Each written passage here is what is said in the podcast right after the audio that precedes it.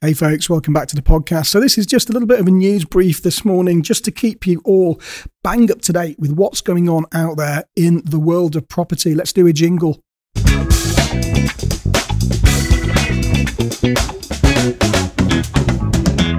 Like it. It's like countdown. So today, the Mayor of London, Sadiq Khan, wants rogue landlords to pay bigger fines and more compensation to tenants. He's also introducing a new qualification and training for Borough Council housing enforcement officers to clamp down on landlords and agents.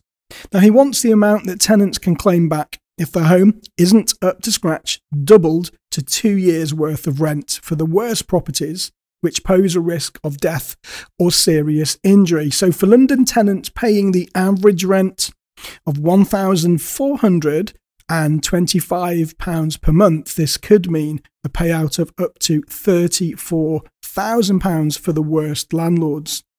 The Mayor has also repeated his call to be given the power to introduce rent controls in London. Khan claims that 18% of privately rented homes in the capital fail the government's decent home standards and says private renters in London are disproportionately likely to be defined as vulnerable. Now, the new course for Borough Council officers is called the Advanced Professional Certificate.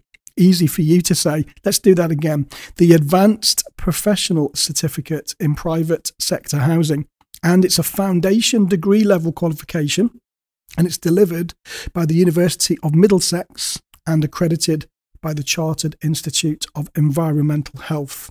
Now, the aim of this course is to train those with little or no experience in environmental health or private rental housing up to a standard needed to carry out the duties in the private rental sector that enforcement officers have to tackle. Now, I think it's a great idea because very often certainly when we have HMO inspections and licensing inspections, they are done by people that don't have qualifications. Very often, they're new in the role and they're working on a tick box and they don't really understand, you know, the health and safety regulations and the EPC and MEES and HHSRS and all of those things that we probably know a little bit more about than they do. Now, Khan goes on to say Every single Londoner deserves a secure, safe, and comfortable home, and nearly a fifth of London's private rented accommodation doesn't meet basic standards. And it's clear that more needs to be done to support the tenants. He says that I want to see tougher penalties for rogue operators, and this action can only come from the government. Poor housing conditions and exploitive rents have an awful impact on both the physical and mental health of tenants and these actions need to have consequences.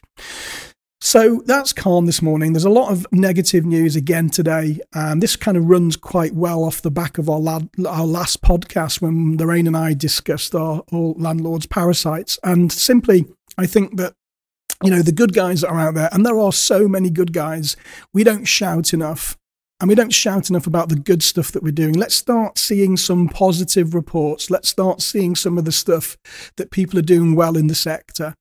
Is that ever going to happen? I probably suspect it won't because it just doesn't sell newspapers, does it? It doesn't create that controversy. People don't want the good news, they just want the bad news. So I'd love to welcome your thoughts. Thanks for being here. Don't forget, if you could, head over to whichever platform you're listening to on and leave a review. And I'll be back here with some more of the same really soon. Have a great weekend, folks. Thank you.